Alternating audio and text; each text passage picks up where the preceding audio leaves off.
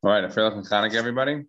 Uh, so tonight I wanted to focus on Hanukkah. There really isn't much in the way of Ibn Ezra on Hanukkah and the way we were able to connect um, the Ramban last year or the Rashbam the year before in relation to Hanukkah. In relation to the Ibn Ezra, there wasn't that much I could do. So instead, we'll just really just focus on Hanukkah itself. So the title for today is No Two Cities Have Counted More with Mankind Than Athens and Jerusalem. That comes from uh, the volume of published by Winston Churchill in his second volume on World War II. So Winston Churchill wrote the following No two cities have counted more with mankind than Athens and Jerusalem. Their messages in religion, philosophy, and art have been the main guiding lights of modern faith and culture. Personally, I have always been on the sides of both and believed in their invincible power to survive internal strife and the world tides threatening their extinction. Wherever there are three Jews, there will be found two prime ministers and one leader of the opposition. The same is true of the Greeks, this other famous ancient race, whose stormily and endless struggle for life stretches back to the fountain springs of human thought. Winston Churchill, in the middle of talking about World War II, opens up a chapter with this paragraph. It has absolutely nothing to do with World War II. Um, it's a question of why he decided that he wanted to put it in there. But my focus for tonight is the relationship between Greek, uh, between Yavan and Judaism and Yadus and the Jewish people. It's not Churchill that noticed the affinity the similarity, the connectivity between the Jews and the Greeks, between Yefes, Yavon, and the Jewish people. Chazal already noticed it long before. Very famously, the Gemara says in Megillah that you're able to write, according to the opinion of Gamliel, you're able to write a Sefer Torah in Greek. That is, if you have one Sefer Torah written with a letter missing, a letter is wrong, that Sefer Torah cannot be used as Pasul Sefer Torah. But you can have an entire Sefer Torah written in Greek, and that Sefer Torah is kosher. That Sefer Torah may be used. Gemara says, Rav Shimon. Rav Shimon Gamliel says, when it comes to when it comes to things that require uh, a writing, those scrolls can be written in Yavanis. They can be written in Greek. We pass in the halacha like of Gamliel that you're mutter to write a Sefer Torah entirely in Greek, and it's a kosher Sefer Torah. That is, we're not talking about writing Hebrew letters. We're not talking about, I'm sorry, writing Hebrew language in Greek letters. We're saying writing the Sefer Torah in Greek, using the Greek language. That you're writing the Sefer Torah in Targum you're right, but not Aramaic targum, you're writing it in in Greek.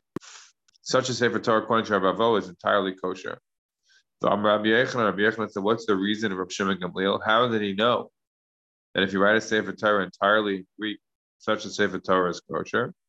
Because there's a pasuk in Parshas Noach, after the Kim Efes, Vishkar Shem, after the whatever uh, Cham or his grandson had done to uh, Noach's grandson Canaan had done to him, the punishment was that they would be uh, servants.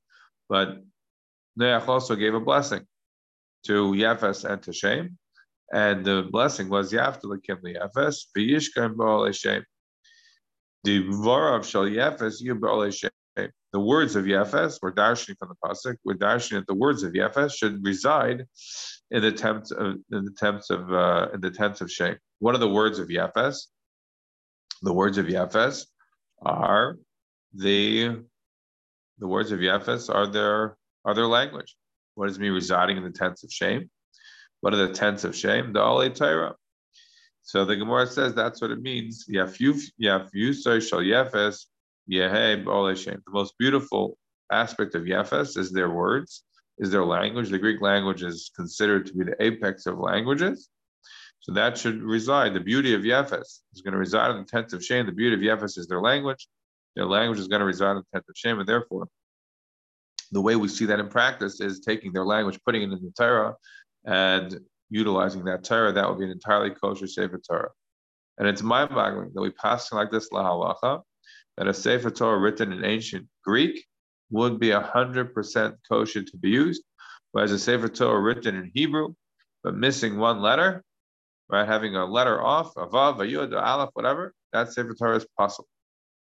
It's an amazing idea that points out to us how close the rabbi saw the nature of the Greek language to understanding Torah. That is to say, what is the problem with Targum generally? But if you look at the Megillah, Megillah Esther, when Achashverosh, every time he wants to write a letter, he's translating it out, right, into 127 language, Medina, Medina, right? They're each getting a language, they're each getting their own writing, their own handwriting, their own uh, language, their own their own uh, um, spelling, their own alphabet. Why is that? Because if you if you take a say for if you take a, a letter and you write it in a translation, it's never going to have that same oomph. It's never going to have that same clarity. It's never going to have that. There's going to be something that's going to be lost. The felicity of language, the fecundity of language, is going to be lost in a translation. Some aspect of it will be lost.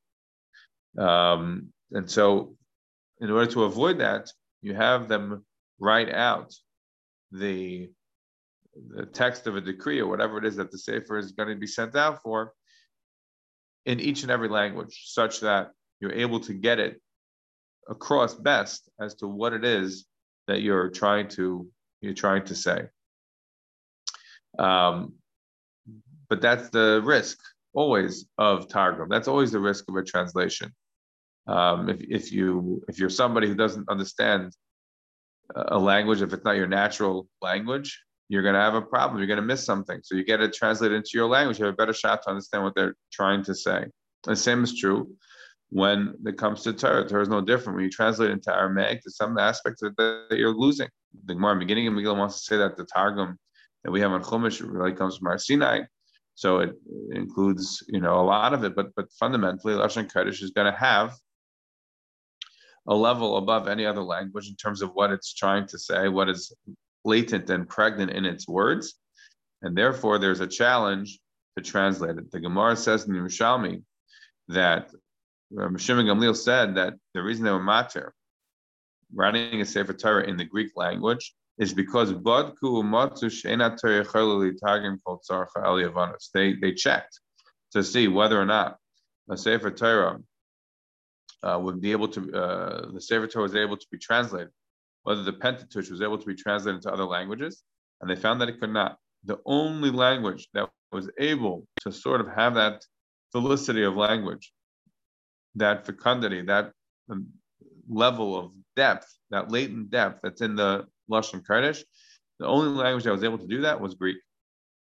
That's telling you something amazing about Greek thought. Language is not independent of thought. We know languages are, are not, they don't just come down, they're developed. What they're saying is if you're saying the Greek language is able to encompass all of this levels of depth of Torah, then what you're really saying is that Greek thought is so subtle. Greek thought is so developed because the language will follow the development of the thought of those people. Language is created, new words created every single year. Hundreds of new words are always cre- always being created. There's always new words. If you look at a dictionary every year, they always tell you what their additions are from the year before. And the reason is because as life changes, as people's situations are altered, new words come into play. Sometimes words are lost. Over time, words become archaic. They're no longer used, or they're used in very different ways than they were once used. So, what we're saying about the Greek language is not only that it has uh, the ability to be translated to Torah, the, the ability to translate Torah into Greek and use it, that as a kosher sefer Torah. What you're really saying is, is that there's an appreciation, an affinity of the culture of Yavan that is such that it is as flexible a language to encompass all the multitudes of meanings that the Torah has, can also be seen in Greek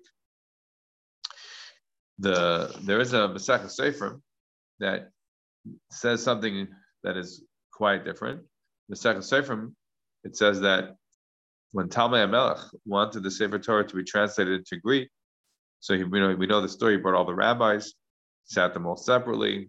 They had all the same thoughts in terms of how to translate, how to or how to deliberately mistranslate in order to ensure that Talmai wouldn't be offended. And the the the Second Sefer says that when they translated the Torah into Greek, V'haya hayim kasha Israel, the day was so difficult for the Jewish people. It was like the day that they had worshipped the Egel. Why? Because by definition, Torah is not able to be tagim tsarfa, not able to be translated in full. And we saw the Yerushalmi was different, right? The Yerushalmi said that in fact the Torah cannot be translated in full except in Greek. And the Second Sefer is saying no. When the Torah was translated into Greek, um, it was a terrible day. It was like the day of the Egel because really the Torah cannot be translated fully, even in Greek. So obviously a difference of opinion within Chazal on this point. Practically, just in case anyone was concerned that you might be coming across the Sefer Torah in Shul this week, that is going to be written in Greek. That would be a that would be very interesting. So today, that wouldn't be a kosher Sefer Torah. If you um, saw a Sefer Torah in Shul this week that was written in Greek, you would know that that's not a kosher Sefer Torah. The reason for that is not because we don't pass like Shimon Gamliel. We do. We pass like Shimon Gamliel. As Torah written entirely in Greek is absolutely kosher. And if you found one, you could use it. The, the problem is that modern Greek of today is not the same as ancient Greek. Says the Rambam. The Rambam says, "Ain't kosher You're only allowed to write the Torah and the Ksavashuris. But you're also allowed to write the Torah in in uh, in Greek. Um, but the ancient Greek is lost. We don't have we don't have ancient Greek anymore. It's gone. It's it's lost. We don't have it. Uh, so therefore, today we only write. We don't write in anything aside from Ksavashuras. We don't write in Greek. We don't write in anything other than the normative Sefer Torah that we see uh, in our shuls. But in theory, if somebody found an ancient Torah written entirely in Greek, you would be allowed to use it. It would be kosher. This idea that the that the Greeks are lost, it's it's uh, the Yavanim, Farnishka Yavanim in the Olam, Nishtabesh, the Avad. This idea, we, we see this idea repeated throughout halacha many times. For example, the, the Gemara tells us uh, during the debate of Rabbi Shimon uh, I'm sorry, Rabbi Gamliel and um, Rabbi Yeshua about the you know appropriate day of Yom Kippur, and Rabbi Gamliel humiliated Rabbi Yeshua and he was dethroned from being the Nasi, and they appointed Rabbi ben Azar, and that's where we get the whole story um, that we say about the Seder, right? That he was like 70 years old because he was really only 18. So during that episode, the Gemara says that Rabbi Gamliel is a testament to his character that he was doing what he thought was appropriate and correct, and not doing it to because he was uh, you know a megalomaniac, not doing it for uh, his own personal gain. The Gemara says, He didn't miss a day in the beis medrash. He was dethroned. He was no longer the Nasi. They threw him out of his job. He still came to he still came to the beis medrash every day, and he still participated in the debates. Now, as a regular person, no longer sitting in his you know his Nasi chair, but he still took part. He was still there, and it was a debate then because somebody came into the beis medrash and he was he was a he was uh, from one of the four nations that we say that we're not going to take uh, people from. He's also of Bakal. So by Bayayim, Yehuda Ger the, there was a person who was an Ammonite. He was from Ammon. He was a Ger. He came to the base of and he wanted to know if he can get married. And what's the story? So they said, Gamliel says, no, you're not allowed. They're not allowed to come in. So Rabbi Shua says, and we know, right, very famously, there was a debate about this in terms of Amaynis and Mayavis, but here in this case, it's a male, right? Amayni, Umay Avi. And the Gemara says that the Gemara says that he was asked um, that he, uh, the, the he wanted to know if he can get married. Gamliel says, no, you're not allowed because you're an Amayni. Amaynis are not allowed. Yeshua says, what are you talking about? These Are the same Ammon and that we had in the past? It's not the same Ammon and Moav. Ammon is is uh, is no longer. Why? Because Sanchev came along and he mixed around all the peoples. We're going to learn that next week, Sedra. that, that this is also what Yosef Hatzadik did. Right, Yosef Hatzadik was Hever Kolam. He, he moved around the Egyptians in different places. Why? So that nobody should be able to feel too much at home. Nobody should be able to feel. Apologies. He moved around the people so that nobody should feel at home, such that they would be able to uh, something, you know, potentially hurt the Jewish people, his, his uh, you know, his family. Um, others say so that they shouldn't rebel against Pharaoh because he was taking away all of their things. So by moving them around, that's so by moving them around, he makes them much more um, insecure about where they are. In any event, Sanchev did the same thing. And as a result of that, we no longer have these four nations. Anybody who wants to get married, who converts appropriately, anyone can get married. We don't say to them, oh, you're an Amani, you're a Moavi, you're an Adami, you're a Mitzri. There's no issues like this anymore.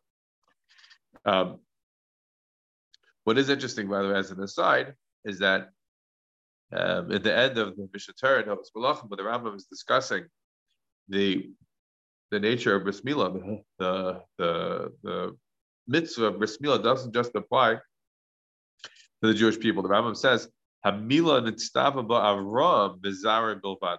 The bris milah was was a was given both to Avram and to his children.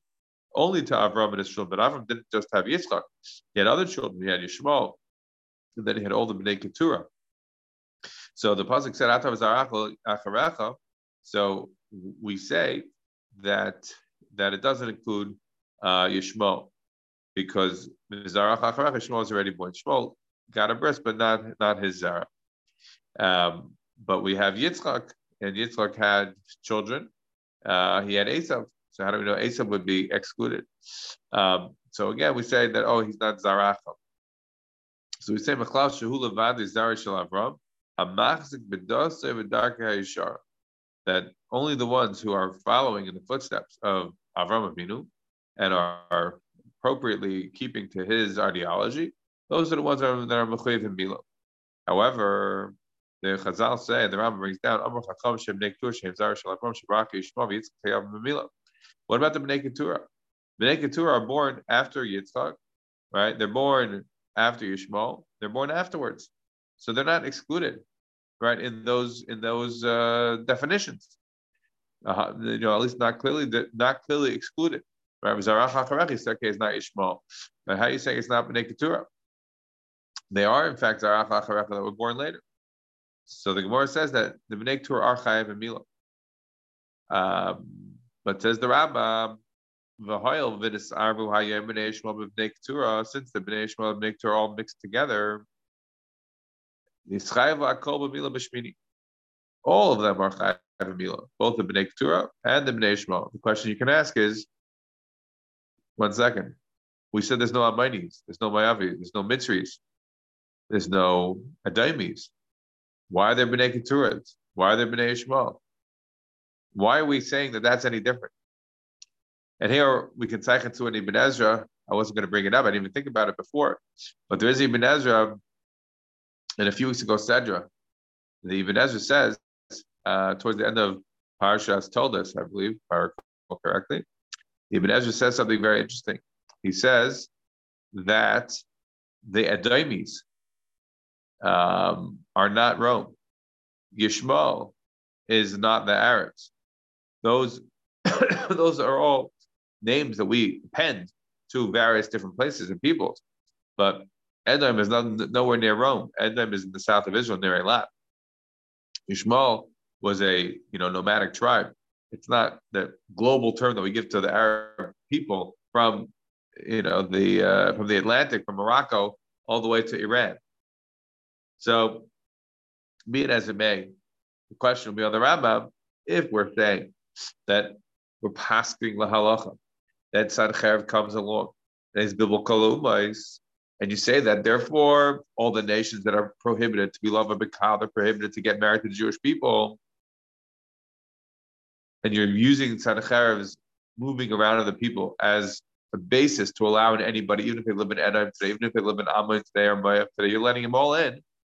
So then why not let in? Why not let in the? Uh, uh, why are you saying that the Ishmael, Bnei Ishmael, are, are all having to give a bris milah? they all have a mitzvah to do a bris milah. There's nobody who's real b'nei Yishmael. There's nobody who's real b'nei Keturah anymore. There's nobody who's real anything. We'll leave that as a question. Moving on. So what we saw so far is that there seems to be a, a connection between Yavan and between the Jewish people. That connection is solidified by halachic uh, ruling that allows the Sefer Torah, which is the highlight, the pinnacle of Jewish thought.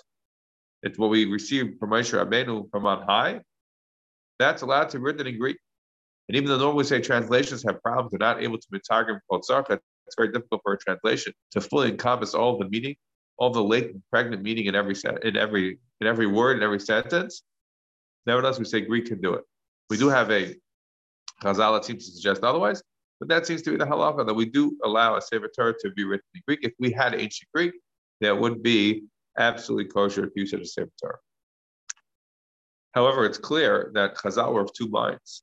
As we saw in the Masechet Sefer, that wasn't very happy and said that no, by definition, Torah cannot be Matayim Kol into Greek. There seems to be a fundamental apprehension about the study of Greek in in Yahadus. And when we say the study of Greek, what I'm saying is, is that the translation of Greek, the language of Greece has to be an embodiment, has to be emblematic of their culture, of their thought, of their wisdom. And that's the reason that the language can be so fecund, the language can be so fertile to have in it all these levels of meaning. But yet Chazal seem to be very uncomfortable with the Greek wisdom, with the Greek thought. For example, we have a famous Gemara, it appears a few times in the Shas. The Gemara tells us that there were certain bands certain things that were prohibited from being done um, as a result of, of, various different or after various different persecutions. So the Gemara says that they were geyser on chupas uh, chasadim, on these sort of crowns that they, they would wear, the, the, the grooms would wear. They said you're not allowed to do it. And they um, answered up, uh, teaching your son Yavanis, teaching your son Greek. What does it mean, teaching your son Greek? I assume it means it's not so 100% clear, but it means the language. It means their wisdom. That's you're not allowed to teach your son. And the Gemara gives the story. When did that ban come into play? It came into play during the time of the Beis Chashmonai. Came in the time of our of our holiday, right? Because as we know, the Chashmonim didn't stay in their lane. Like the Chassam Sofer famously pointed out, the reason we don't have a Mishnayos of Chanukah is because of the fact that we weren't so pleased with the Chashmonah. Although they started out well, they meant well, they helped the Jewish people, they pushed out the Greeks. Nevertheless, the reality is they went out of their lane. And instead of just remaining as Kohanim, they took on the Beluchim. We cashed them, you know, like we say that um, Moshe Rabbeinu said about right? We cashed them Kahuna. So Moshe Rabbeinu, you know, had that as a lodging a complaint against the you know Kairach Va'adasa. You already have a good job. You already have a good position. What do you need more? So it's the same with Besh Chashmonah, Vikashtim Gam Malchus, right? You had you were Kahanim already. You already had that. So it wasn't enough for you. You had to do more. This is a problem. And so they ended up, you know, waging tremendous war against each other. The Chashmonah themselves, they got into fights over who would control the kingdom. Eventually, they're the ones who abandoned the Romans. Eventually, we had the destruction of the Second Temple. So during that time, the Beis Chashmonai was still leading the country, so it means during the time, the waning years of the second Beis Hamikdash, so there was Horganus and Aristobulus who were fighting, different versions of who was where, but basically these were two brothers who were mortal enemies, and they were fighting over who would be in control. And Horganus was outside, and Aristobulus was inside. Every day, they would lower down a bunch of money, and they would raise up a carbon, a carbon tubman, to be able to be brought on the mizbeach. Oh, it was an old man who was there. He was an expert. He was he was an expert in, in Greek wisdom. So law azlahem He he was law azlahem. What does that mean? We don't know yet. He did something in chachmas yivanis, utilizing the Greek wisdom, which basically told the people on the outside, basically told Horkin and his men that if you keep on giving them these carbonis, these animals, and they keep on bringing these sacrifices, they're not going to lose the Beis Hamikdash. You want to lose the Beis Hamikdash? You need, in effect, to put a halt to these sacrifices. The only way they can be able to do that is if they stop providing the uh, the animals for the sacrifice. So the next day, they sent out the money and they put up a pig. The pig put his hooves in the walls of the of the of Yerushalayim, and the whole earth shook. That's the Gemara says, and therefore says the Gemara. As a result of that, they said, "Our Adam Shagda Chazer, anybody who's gonna you know raise pigs, a pig farmer, he's accursed. And also, cursed is somebody who teaches his child teaches his child Greek wisdom. Those two kinds of people are cursed. That was a result, as a result of the story that we see here. The Gemara says that's not true for everyone. Is that really true? It's also for everyone to study It's not true. We have a pasuk any other nafshi. We have a pasuk uh, that that's talking about the, the, the various different things of destruction. The culminates theory that there was uh, from all the various other cities, this was the worst destroyed city. So the Gemara says, Elif Yuladim Abba." Avram. Gamliel says that in his father's house, or Gamliel's house, there was a thousand children. Chamish Me'eslam the Torah, Chamish Me'eslam the Chachma Shivana. 500 would study Torah, 500 would study Chachma Shivana. L'nishtar Mehed Elani, Uben Achi Abba. There was nobody left except for me and and my cousin who who lived somewhere else. So that's that was all that was left over for these thousand children. So you have a thousand children studying Chachma Shivana you know, yeah, I'm sorry, you have a thousand children, 500 studying Chachmas Yimanis, 500 studying Torah. So you see clearly you're allowed to study Chachmas Yimanis, even though they had a Gezerah that said, or a person who is being, uh, you know, Yagda there, and or somebody who's teaching in Chachmas Yimanis. Not true. You see that they had, uh, in Gamliel's house, they were teaching Yimanis. So on that, the Gemara answers, no, that was a special exception. What was the special exception? Was because of the fact that he was Karvel Malchus because of the fact that Rabbi was Karban Malchus was a Nasi, he had to interact with the Malchus, with the Malucha. They had to study Chalach in order to be able to have it sort of for, for, the helping of the Jewish people, for the betterment of the Jewish people. They needed to be able to be fluent in what the their you know their opposites were thinking. Um, you, you can't be a good interlocutor if you don't know the language, if you don't know the culture, if you don't understand what's going on and what the conversation's about. So therefore, they had to become experts in the conversation. They had to be experts what the Greeks were expert in, in order to be able to help out the Jewish people. I think more brings a from others that someone who's Karvel Malchus is even allowed to take a Greek style haircut and the like. So what we're seeing from this Gemara is that there was a gezerah against studying uh, Chachmas That is to say, there seems to have been a, a problem that was um, uh, Chazal even before, right? This is there has the base of that they had was studying, uh, you know, the Greek wisdom. Now, is there a fundamental difference between Yavanis and Chachmas Yavanis? Like I said, I don't really believe that the language of Yavanis is that much different than the culture the wisdom of, of Yavan, because the way you get that language, the way you get that language to be so so elastic and so full of meaning and layers is only because of the fact that it has such a deep culture, such a deep amount of wisdom. So we have another Gemara, which also seems to indicate the same. We have a Gemara of Menachas. The Gemara says that the nephew of Rabbi Yishmael. The nephew of Rabbi Yishmael wanted to study Yavanis, and because he said that to his uncle, I'm a, I'm a big fucking Torah I know everything. So I know everything, and I'd like to study Yavanis. So what when should I study it? So Rabbi Yishmael responded to him you should study at a time that's not day or not night. What do you mean a time that's not day or not night? Basically, meaning don't study it. It means to say, this is not necessarily as a result of uh, the decree, or maybe it is it's not clear from the Gemara. He's just saying you have a mitzvah to learn. Is what he told him. So go find the time it's not day or not night. Study Chachmas Yivon instead. Doesn't sound like he, you could understand that he's saying literally. You could, if you find the time it's not day or night, you could study it. But that's only in theory. In practice, there is no such time where you, where you won't have a day or night. It's always going to be day or night, and therefore you practically can't study it, which is in effect saying you can't study it. Um, but uh, but that's not because Greek wisdom is bad. It's just because Torah is primary. Torah is the is the is the ikr. Torah is the main thing. That's one way to see the Gemara. The other way to see the Gemara is that no, really Greek wisdom is terrible. Greek wisdom is a horrible thing, and that's why he's saying that you you can only study at a time it's not day or night, meaning you can never study it. So it's not 100 percent clear. Is he saying that the reason that you shouldn't be studying Greek is because Torah is the ikr, Torah is the main and, and most important thing to study? Or is it because Chachmas Yavanis is really a terrible thing? It's not clear, 100%. There is a similar, uh, this one, there is a similar measure. Uh, Chazal, a person Tosefta, And Avodah Zarah, the same idea. The, the same story with Rabbi Yishmael. We have the same story with Rabbi Yeshua. and he's saying the same thing to his uh, family member who wants to also study, um, you know, uh. It says you can't study it except for the time it's not there. Now because again of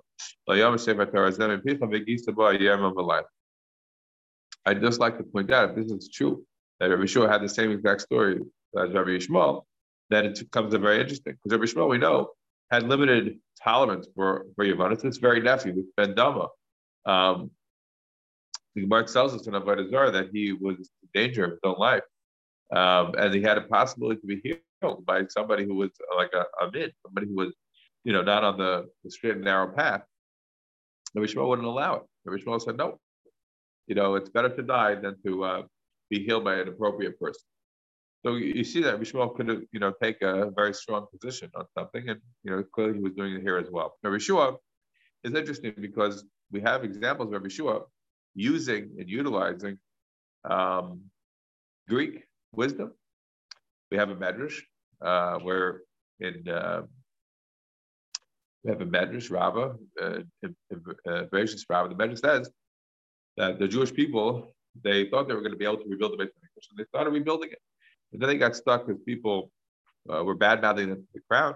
They were prevented. The people wanted to rebel, and he told them uh, mashal. He said, "No, no, don't rebel. Why shouldn't you rebel?" He said, "Because imagine you have a situation where you have, you know, the story of the of the lion and the crane, right? The lion has a bone stuck in its tooth, and the lion needs to get the bone out. So it asks somebody, whoever going to help the lion is going to be, you know, rewarded handsomely.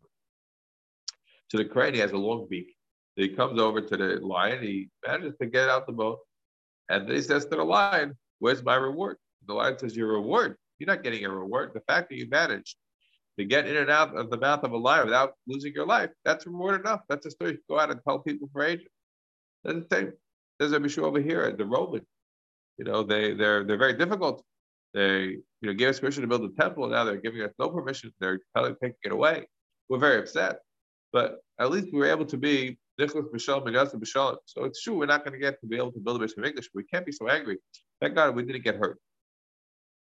That seems to be the opinion of Rabbi Shua. Now, this, uh, it, it, can't be the same Rabbi Shua as the as the Rabbi Shua ben Chananya who we have, but whoever this Rabbi Shua is, it's not clear. But this Rabbi Shua uh, is clearly utilizing the the uh, is clearly utilizing Aesop's fable, right? The, the, the story of the crane and the lion is a classic Greek fable.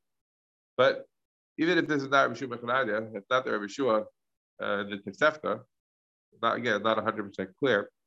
Um, there's another Rabbi Shua, that's Gemara Chagiga. Uh, that Gemara Chagiga tells us that Rabbi Shua was having a debate in front of the governor and uh, the, there was a person opposite him who was who was miming that the Jewish people are not legitimate, that their God doesn't love them. And he was miming back the Jewish people are legitimate, and God does love them. And the person was asked by the governor, "What's going on?" So the person said, "You know, the he first asked him, "Sure, what, what's what are you doing here?" So he says, "Look, the guy told me the Jewish people are not a real people, and God doesn't love us." But I told him Jewish people are great, and God really loves us. So then he asked the other guy, who was being led, what are you doing? So he tells him, I told the Jewish people are real people. He says, What did you what did he say back to you? He oh, I don't know. I couldn't figure out what he said. So he said, You have a chutzpah to be to be miming various things in front of me and you don't even understand the language, you know, off with your head. So he gets rid of this guy. And that, that's the vice. But the what I want to focus on is that Rishu was able to respond back in kind. He understood the miming that was going on in Greek culture.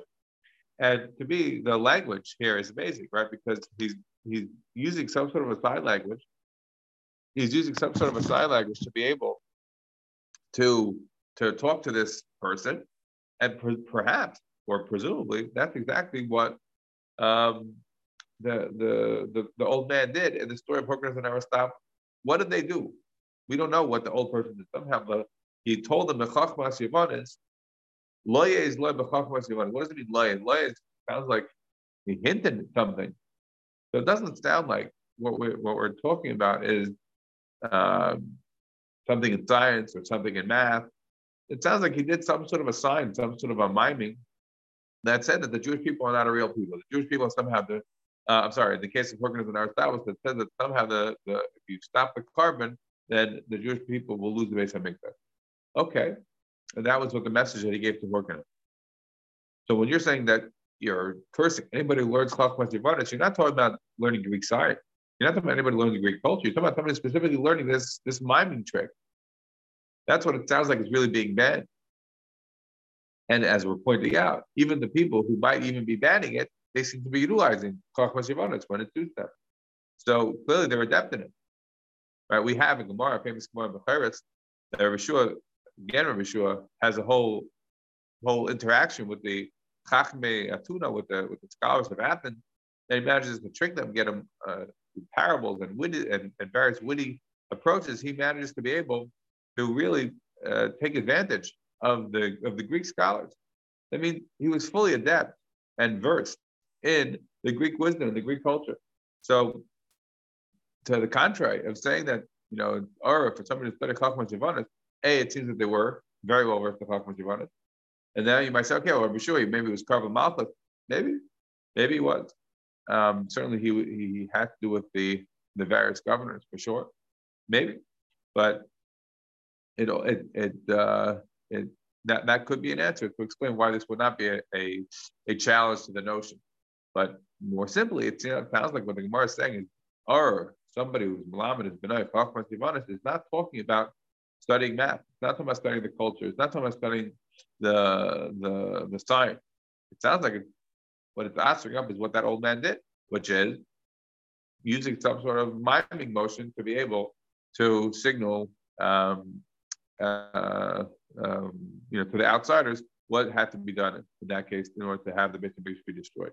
In which case, then it becomes a very limited ban, and the ban is specifically because of the destruction of Yerushalayim, which is how the context is that it comes up.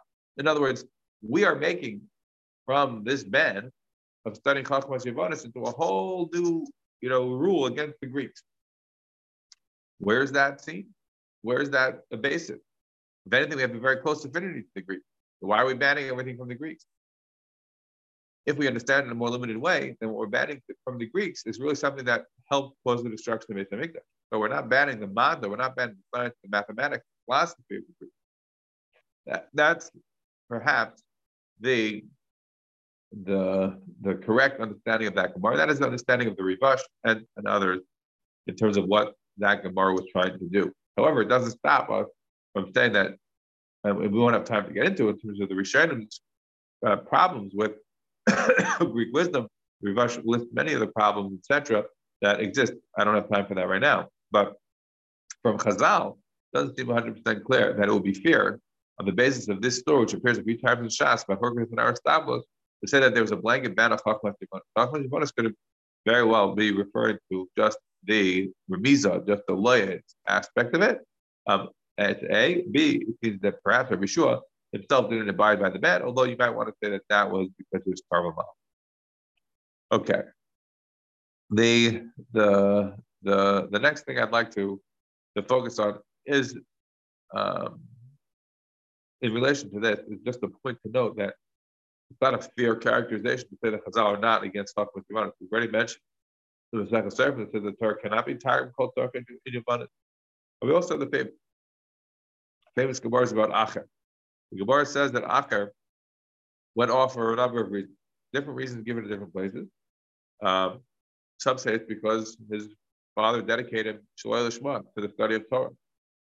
That he was at a bris and he saw Yeshua, Gamliel, they were discussing Torah. there was a heavenly fire around them. He was so enamored by that he decided to dedicate himself to study Torah. Maybe um, that was the reason why his son eventually went off. But other reasons that are given so the Gemara Chagiga says that there was a Zemer Yavani le pasuk the Acher. So Acher never stopped speaking Greek music. He was very interested in, in, uh, in the non-Jewish Greek songs of his day, and that is used by the Gemara as an explanation. And he was reading secular books. He was reading books that were outside of the, you know, accepted uh, accepted canon of, of books that one reads. He was reading Greek wisdom. He was reading Mada, and therefore that's why he went on. So it seems clear that there was an aspect of Greek culture, nothing to do with the Churban HaBayit, that Chazal found is an anathema. Chazal found that to explain why somebody can become a heretic. That is to say, we have another problem now with the Greek. The Greek mada, the Greek wisdom, their science, and their math is not leading us closer to HaKadosh Baruch it is actually taking us farther away. This challenge of the, of the mada taking us away is something that is not the same as saying that, oh, it's very, it's what caused the destruction of the This is a very different reason. And this reason is what really goes um, uh, for all the Rishonim that are against Mada. It's on this basis. It's on the basis that it leads you to heresy. On the basis that it takes you away from Avodah Hashem. So the the the way I'd, maybe a couple more things on this before we move on. Just to again give the full picture, is that we mentioned in the Gemara Megillah, we mentioned that Rav is the one who says that the halacha is like Rabbi Shimon Gamliel. Sorry, one second.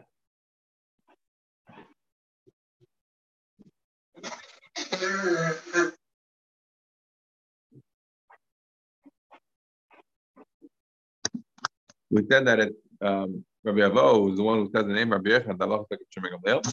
And this very same Rabbi Avo who says Allah is the name of Rabbi uh, Allah the name of Rabbi Yechon, that Allah is like a Gamliel, that you're allowed to translate the Torah into Greek and it's kosher. That's the very same Rabbi Yavo says in the Yerushalmi, again quoting Rabbi Yechanan, that mutter la'adam l'lamed is bita chachmas You're allowed to teach your daughter chachmas tivanas. Why? Because it's a, a it's a, a, it's a, like a, a jewel. It's, a, it's an adornment for her. That is to say, according to Rabbi Avo, you're allowed to teach your daughter Ivana. Are you allowed to teach her? You're allowed to send her to college. Why is that? Because it's a takshin, it's a norm for her to have this information. Why is that an adornment for her? Why is it a norm for her to have this information? That's a question that we don't have, uh, you know, an easy answer for. Why is it an adornment for her? Specifically, a woman more than uh, more than a man. The Gemara already didn't like it. The Gemara says that Rabbi Ba challenges Rabbi Avo and says you wanted to teach your daughters your Yavanis, and so therefore you were of that shita on Rabbi Yechon. Rabbi Avo says back, pass Mishalom. Hashem should kill me if I am lying about this. Of course, I got this from Rabbi Yechon. And Rabbi Avo, the Gemara tells us in Bavtir, Rabbi Avo was a very beautiful, handsome man. Like Rabbi Yechon was a very beautiful, handsome man, although Rabbi Yechon is not included in the list of beautiful, handsome man Maram, because of the fact that Rabbi Yechon didn't have a beard. Rabbi Avo was a very handsome person. He was chosen as the crown rabbi in Daria, which itself was a very Roman city. So Ravo had a natural affinity. He dealt a lot with the meeting with the, with the with the government. He used to take to him. The Gemara tells us when he used to come around. So Ravo is a special person, and he holds that it's mutter for a person to teach his daughter Yifanis because it's taksha for her. Another point to mention is that there appears three times in Chazal we find in Yerushalmi that when they banned Chachmas Yifanis, they didn't. Sorry, not they banned Chachmas they banned Sefarim Chitzonim. And what is included within Sefarim Chitzonim was the Sefer of Homer, Homiram, which we assume not everybody says the same, but many people assume that it's either Homer or it's just Greek books in general. Um, we see also that in the Mishnah Yadayim that that Homer is not uh, is not uh, Yadayim. It has no holiness. There's no. It has no. It has no major value. So what we're seeing is is that there wasn't definitely a challenge to this notion that there should be an affinity between Greek wisdom and Torah. That challenge could have been a very limited challenge, a specific type of miming sign language, or it could have been more general. But even if it was more general, it could have been very specific to, you know, the situations of of uh, it could have been, um, you know, uh, uh, um, limited to, to, to the fact that it was as a result of the Churban HaBayit. It, it's not it's not a response to Greek wisdom in general. It's, it's, a specific thing in relation to the destruction of the temple. What happened? It's also pretty limited, which means you can still study Chachmas Yavonis. It's just not uh, ideal because of the destruction of the temple. But otherwise, it would be of no issue. We see that even after this, it's mutter to teach your daughter Yavon. We see, however, that there's challenges that could cause heresy. Chachmas Yivanis has a problem and it could cause heresy. That's a much more fundamental problem. Presumably, it could cause heresy for your daughters also. But that doesn't seem to be a concern for Rabbi in the name of Rabbi.